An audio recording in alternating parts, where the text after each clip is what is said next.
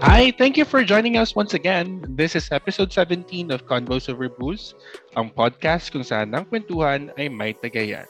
Hello there! Namimiss ko nang mag-travel outside of the country.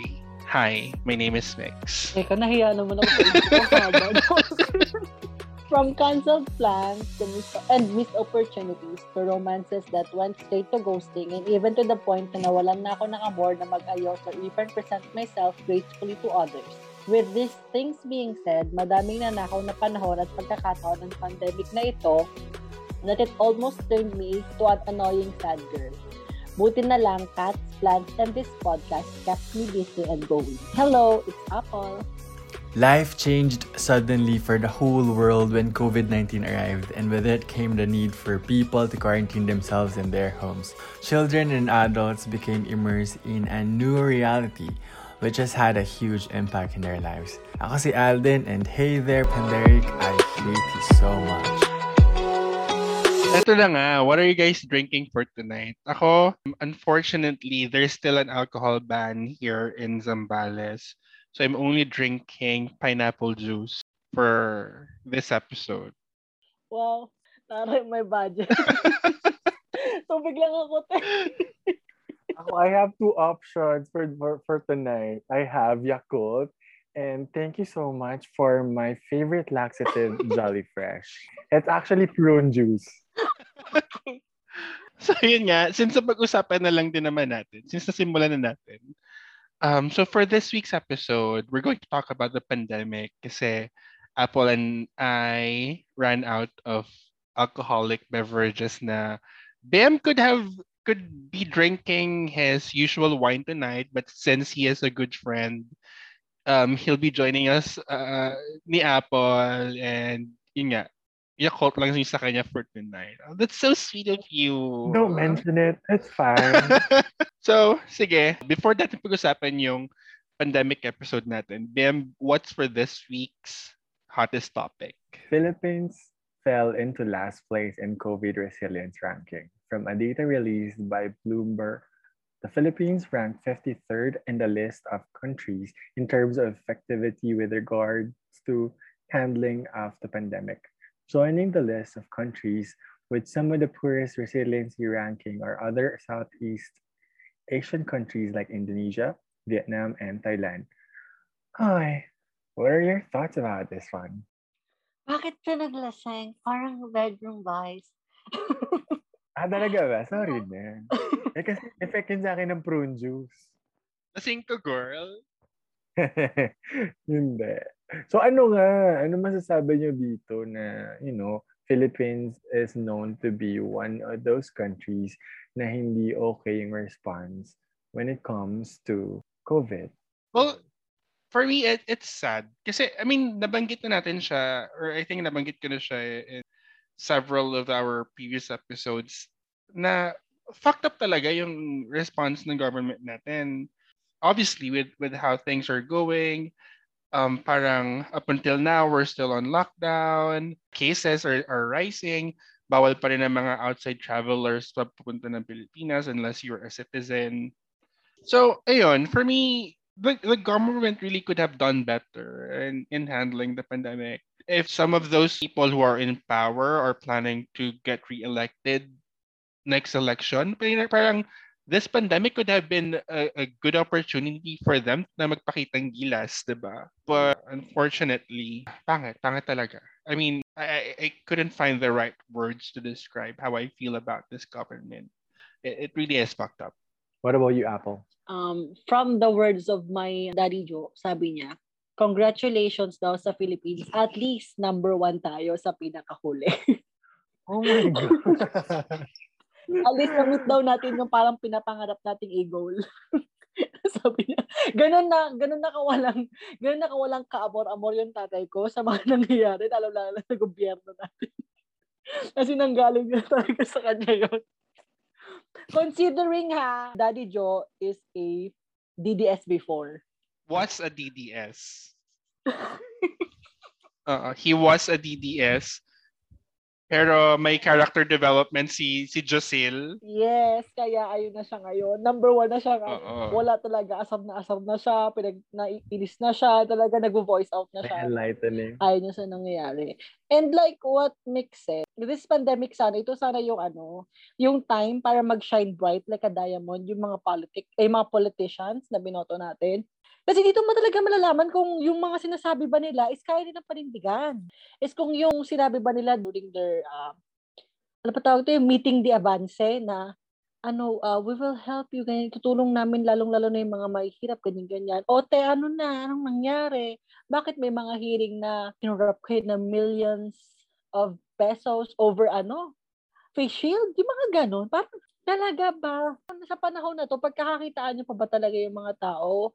When in fact, yung ibang countries, they are almost at ano na, nasa normal na sila. Pero mga nagko-concert sila. Tapos meanwhile, tayo ang operating business ng restaurant, 30% maximum capacity. Parang ano na, di ba pagdadalawang taon na tayong trial and error pa rin, parang walang nangyayaring improvement. True, I agree. And I like how Daddy Joe ano, reacted to that, to see situation with a silver lining and to assess where he could do something. Where I could give something and see the faces of the children.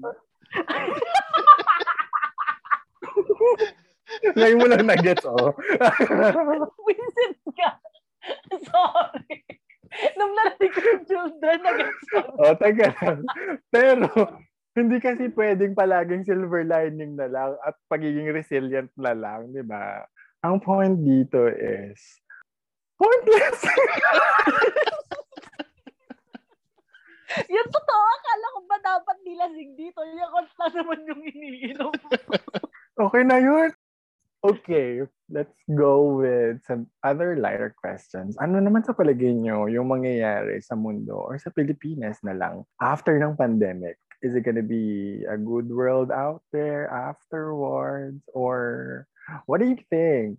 Definitely, yung pandemic has caused a huge change with how we interact with others. Like ako personally siguro after the pandemic, I would still be careful. I'd still be wearing mask probably. I'd still have an alcohol with me every time. I'd still be drinking 1000 milligrams of vitamin C after the pandemic. I mean, not just because takot na magsakit, but syempre, you have to take care of yourself then. Siguro yun, I'd carry those with me after the pandemic. What about you, Apple?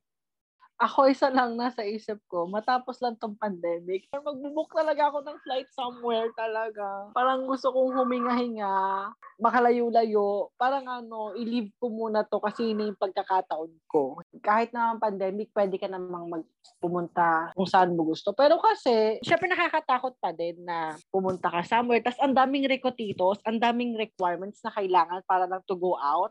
Alam mo, kung tutuusin, um, since vaccinated naman tayo, pwede naman tayo, may mga countries naman na, na nag-accept ng fully vaccinated people. Ang hassle lang talaga yung pagbalik mo ng Pilipinas kasi kailangan Exactly. nung i-quarantine yung sarili mo ng 10 days. Tapos you have to get 14. Oh, and then you need to get tested once you get back here. And then you have to get tested on what, on your 7th or 10th day. Di ba? Mm. So parang kahit pa eager na eager ka, yung abala, yung ayoko. And again, we'd go back to what we've said earlier. I mean, this wouldn't be the case had our government made better pandemic responses in the beginning. True. Ayun. How about you, Bim? I also agree with both of your points, but another take on this is even our own personal setup would be changed afterwards. Say, um, mas marami na yung magiging open for working from home or Yeah. study or, homeschooling or with less contact interactions and activities. But of course, we miss that, diba? Ikaw, personally, do you miss going to the office for work or would you retain your work from home setup after the pandemic? Would you want me to answer honestly or you would you want me to answer it like a celebrity would answer it? Siyempre yung honest, diba? Okay.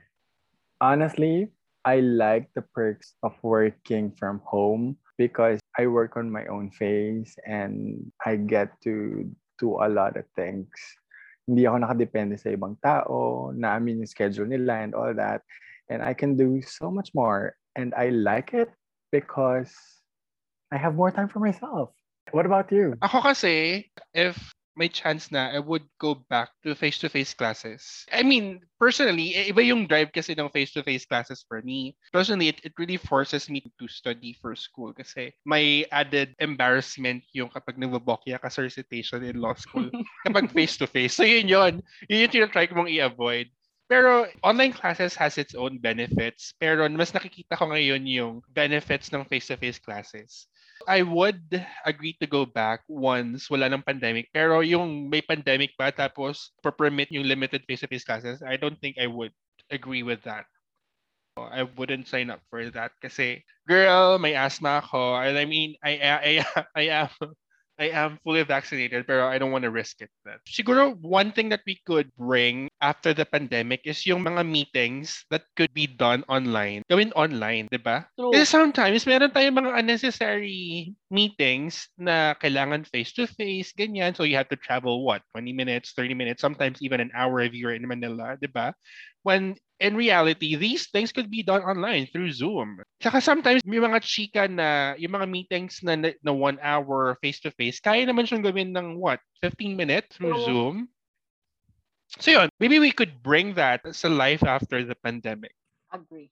Agree. That's what I was saying. That people are more result or productivity based as compared to like when you're um, being timed for for working. siguro for people who are working, one downside lang is ano, wala na yung divide between personal life and work life. So parang walang work-life balance. Kasi parang siguro bosses or employers would think that just because you're working at home, you could take in all of the workload now with you and you know, you still have a life outside of work. Diba? True. Agree. And, and that's for this week's What's the Tea?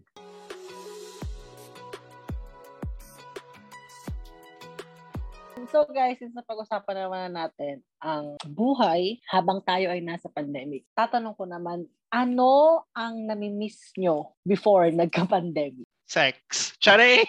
Oh my God! parang hindi chareng, parang truly. Video call ka na lang muna. Hindi nga, seryoso. Siyempre, ano yan, kasi nandiyan na yung, sabi ko nga kanina sa intro ko, I really miss traveling. Kahit hindi na outside of the country, kahit dito lang sa Pilipinas. Before the pandemic, ayoko talaga nung nagbibiyahe sa bus or ayoko nagbibiyahe in general. Pero ngayon, na-miss ko siya bigla nung nagka-pandemic and it's something that I'd want to happen. Ayoko yung mga long drive, yung mga long trips, yung mga long haul flights sa plane. Hindi ko siya matiis talaga. So yun, pe- pero ngayon, hinahanap Gusto ko na siya. Oh, gusto ko na siya ma-experience ulit, 'di ba? How about you, Bim? Ako, generally, I miss seeing people. I miss interaction. Feeling ko tuloy na naging additional love language ko yung, ano, language of touch. Ang tawag doon? Touch. Physical touch. Feeling ko tuloy naging love language ko yung physical touch. because of this. Tapos, al- alam mo yun, like seeing people lang, seeing other people na hindi nasa screen mo lang sa TV, through Netflix, or YouTube, or, or sa, sa computer. Yeah, if there's no pandemic, we could be recording our podcasts in person, 'di ba? True. Or we might not be able to do that because we're busy doing other things. yeah. that's one. that's that's one. Or we maybe we don't have a podcast now if if, if there's no pandemic, 'di ba nga? Truly. Um, ako naman, na-miss ko yung manood ng concert. At saka yung ano, yung simpleng kahit mag-dine out lang with friends. Like, di, ang hirap ngayon. Kailangan pang alamin mo muna kung ilan yung capacity ng isang lugar bago ka maka-enter. Like dati, kahit ano, punta ka na lang doon pabigla-bigla. Mabilis lang. Mga simpleng bagay na na-take for granted dahil lang sa pandemic. Ah, meron pa ba kayo mga namimiss? Ano pa ba? Ako, nami-miss ko na yung papasok ka ng mall or ng establishments without having to sign up for contact tracing. Come on, let's be honest. Wala namang contact tracing talagang nagaganap ngayon. I mean, kung meron man, within your household lang siguro. Pero yung mga, they would look at the list of people who you have interacted with inside an establishment within a given time period, di ba? Wala, walang nagaganap na ganon. Saka, it's a possible violation pa of the Data Privacy Act kasi yung mga establishments, they don't know how to properly dispose of or they don't know how to properly keep these pieces of information. For example, may nagsustok sa'yo, susundan ka lang sa loob ng mall, tapos titingnan lang yung sinulat mo sa contract tracing form. And then nandun na lahat eh. Nandun yung address mo, nandun yung mobile number mo, and all other things about you. Eh, that's scary. True. Actually, speaking of that, di ba nga, kasusulat ko nga sa mga contact tracing log forms na yan. Pero re- lately, ang dami kong natatanggap na ano, yung text messages na parang nagpapautang or yung mga links. Kaya girl, ang nilalagay ko sa mga ganyan is yung pang, an- di ba nga dalawa yung mobile number ko? One is Oo. personal where you guys get to text me. Yung isa is yung ginagamit ko pa before when I was working, yung pang mga applicant ko talaga. Saka yung Mm. ginagamit ko pang ano, pang mga boylets noon. So yun, yun, yung, yun yung yun yung nilalagay yun yung nilalagay ko ako contact number. Yun yung pre, yung prepaid line ko. Yun yung nilalagay ko contact Ah. number sa mga contact tracing forms. Para kung may mag-text man na ganyan, kebs lang, 'di ba? Kasi pisa lang yung kanya ko memorize na number. ah, yun lang yung ilalagay ko. How about you, Alden? Meron ka pa bang may share? Miss na miss ko na yung orgy. Charot, wala akong ganun. Talaga. Na, wala na. Maniniwala na lahat ng listeners na nakikiganon ko. Gagi, ako yung Wala final touch edit. move din. Wala touch move. oh, bakit mo ikakat? Walang ka. Wala na ako namimiss. Okay na ako. At saka ito, simple lang. Na-miss ko magsine. Pwede ba Uy, magsine? totoo. Kasi hindi ko alam. Sa ibang bansa, pwede. Oh, see, like, gets ko naman na we have Netflix na, we have streaming services. Pero iba kasi yung feeling pag nanonood ka sa cinema. Oo, totoo. Iba yung communal experience ng nasa sinihan ka, sabay-sabay kayo nanonood ng film, ng mga taong hindi mo kakilala. Tatawa kayo at the right time, iyak kayo at the right time, di ba? Mm-mm. Yun, na-miss ko yun. Amoy popcorn, amoy hotdog. Mm-mm. Tapos, kapag may kadate ka, kakapain mo lang.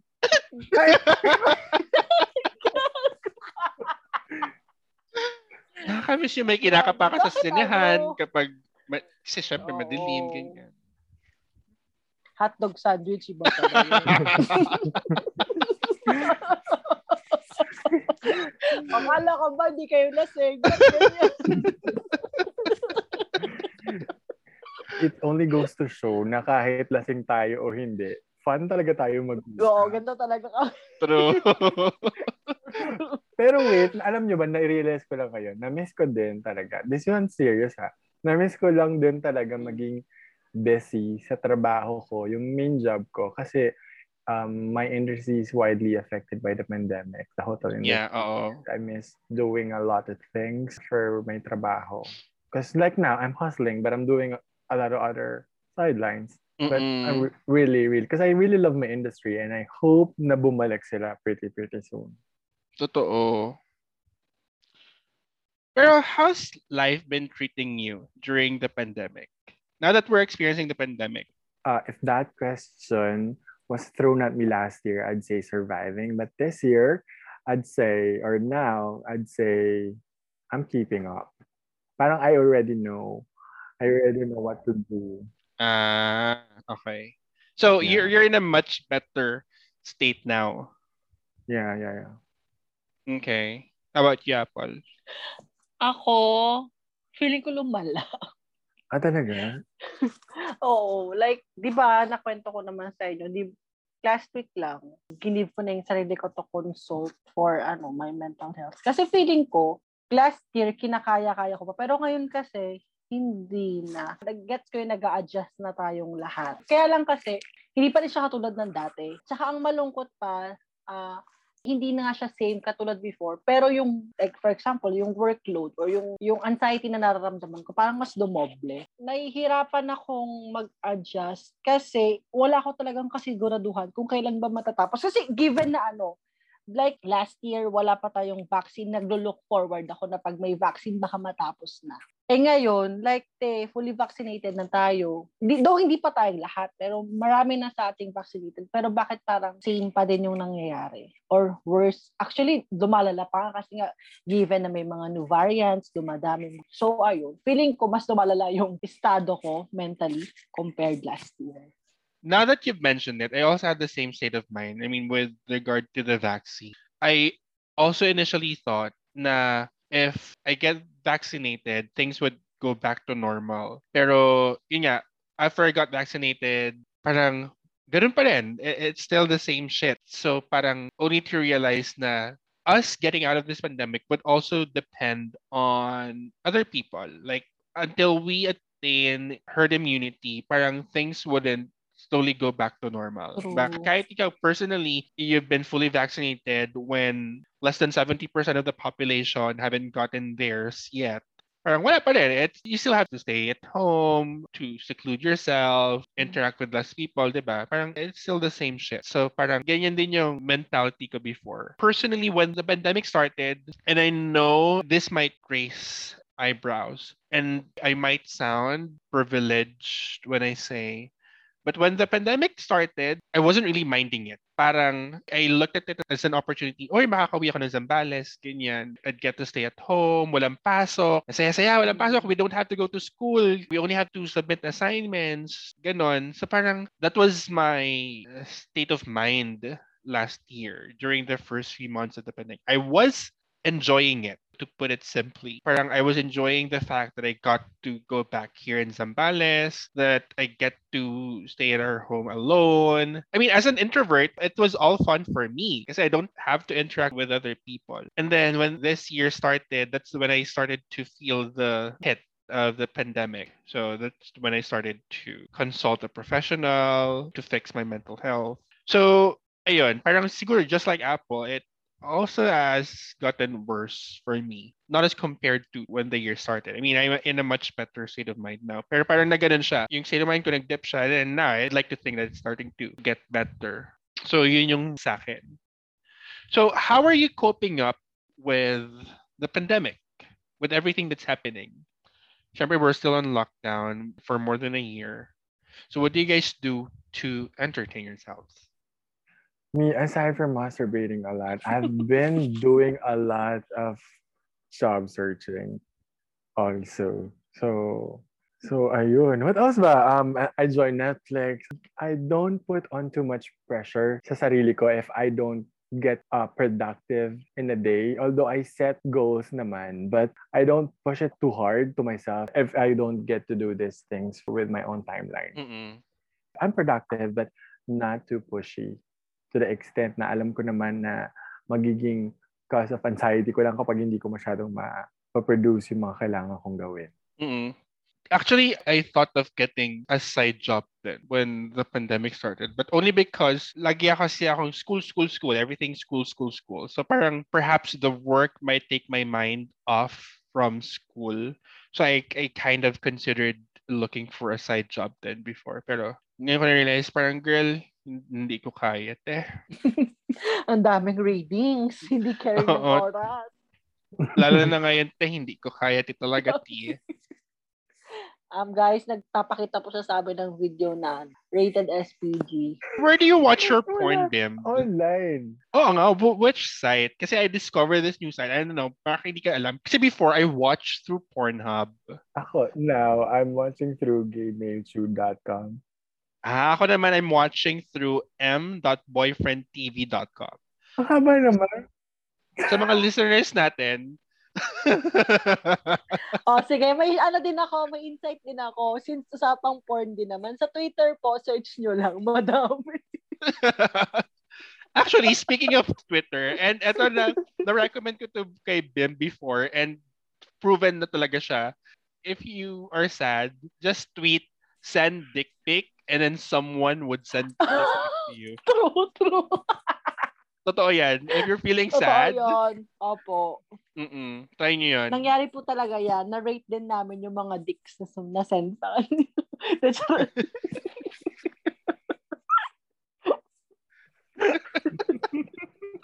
No comment. Pinag-uusapan. Ayaw coping up. Oo. Oh, Oh yeah, ano din, porn could be ano. Siyempre, di ba? Friends, let's be honest. Siyempre, it's risky to meet up True. with someone for sex right now. If wala kang boyfriend naman and you're single, di ba? Pre-pandemic, casual sex might be a thing. Pero ngayon, kasi it's risky. Kasi you don't know if the other person Carrier pala has, siya. oo, Okay. has the virus, di ba? Or kahit naman not even the virus, but, you know, baka may sexually transmitted diseases True. yung other person. So it's kind of risky. So one way of coping up with it, with your sexual urges, is by watching porn. And it's normal? Yeah. Let's normalize watching porn. Oo nga. Okay, how about you, Apple? Ano pa yung mga coping mechanisms mo during the pandemic? Ayun nga, nasabi ko na siya nung sa ano ko, sa intro ko na pets, plants, and this podcast. Kasi aminin ko naman, this podcast helped me talaga. Kasi parang ano, there's something that na nilulook forward ko aside from work. Actually, totoo. Yung itong podcast, it's it's a good outlet for us. Oo, parang ano, parang iniisip ko at least every Thursday magre-record kami. So, alam mo, nakiklear ko yung mind ko of other things. Tapos nakakapag-focus lang ako dito. So, ayun. Ano kasi, parang, if, if for example, um, lagi kang nasa work, ganyan, or you're always worrying about family, parang something different that would take your mind off from these thoughts would really help a lot. And for me, it's this podcast. Same. And hobbies talaga. Hobbies. Ang laki talaga ng naitulong Tsaka, niya. te, grabe yung ano ha, grabe yung pag, pagka-plantita mo ngayong pandemic. Girl, girl? nagta-travel ka pa ng ibang bayan para bumili ng plants Oo, mo. oo, just to get plants. Tapos mamamatay. Oh, tapos sisira, kakalkalin lang ng dogs mo or ng cats mo. Or ng cat. O kaya itatapon lang. O or kaya itatapon ng lola mo sa basurahan pag hindi niya bet. Kasi sabi niya pangit daw, kaya ayaw niyang makita yun. Ilan na yung plants ko na binili from other places, tapos sasabihin lang na, tina, pina- tinanggal ko na siya sa paso kasi pangit siya. wow. Ano na yung pinaka-expensive na plants na nabili mo? Pinaka-expensive na plants na nabili ko, ay, buhay pa naman ata siya. Yung Monstera ko, nabili kayo ng 700. Tapos baby Ano lang siya. Ba- baby lang siya nung nabili ko siya. Pero since alam kong lumalaki siya, so kailangan din ng ano, ng malaking paso. So gumastos din ako sa kanya ng 1,000 plus. Pero ano, mind you, nung binili ko yun, nung nag-start ako, mura pa yung Eh mind us. Mind you, mind you ka dyan. Eh di mind us. Oo. Ang ina nyo pala. Hindi, doon sa mga nagpa-plant. Kasi ano, nung nag-start ako, ano siya, medyo mura pa yung plants. Kasi nung mga Mm. bandang September, October, te, yung ano, tipong damo lang te, ang halaga 300.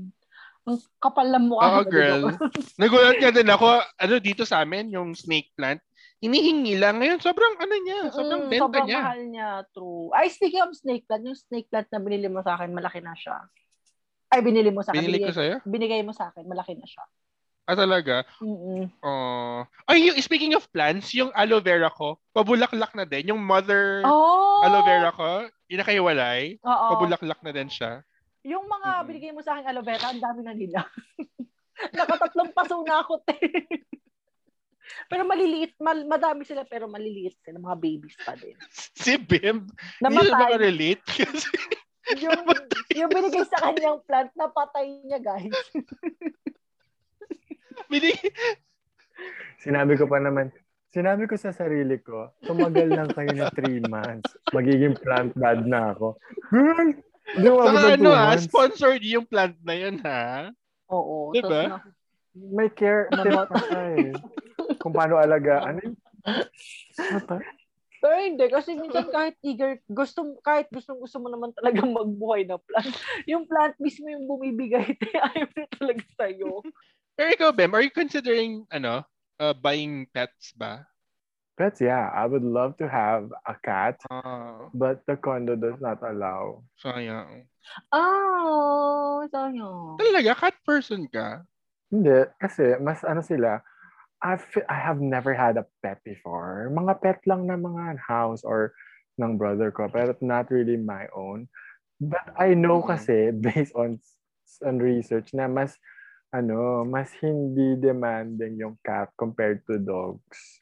So I would tend to Actually, oo. dog. Mas hindi sila demanding Mas sa ikaw yung magsisik ng attention Totoo sa cats. Eh, oo. Pansinin mo naman ako. Oo, Gaga- oo, oo, yun. True, true. Mm-mm. Yes. Kasi madalas wala silang paki sa'yo eh. Mm. Kailangan ka lang ng pusa pag gutom sila. True. Or pag na sila. Other than that, wala. Kaya mas ano, mas bet ko yung dogs kasi ano, ah wala, sunod lang sila sa'yo ng Mas sunod. suklian nila yung pagmamahal mo. True.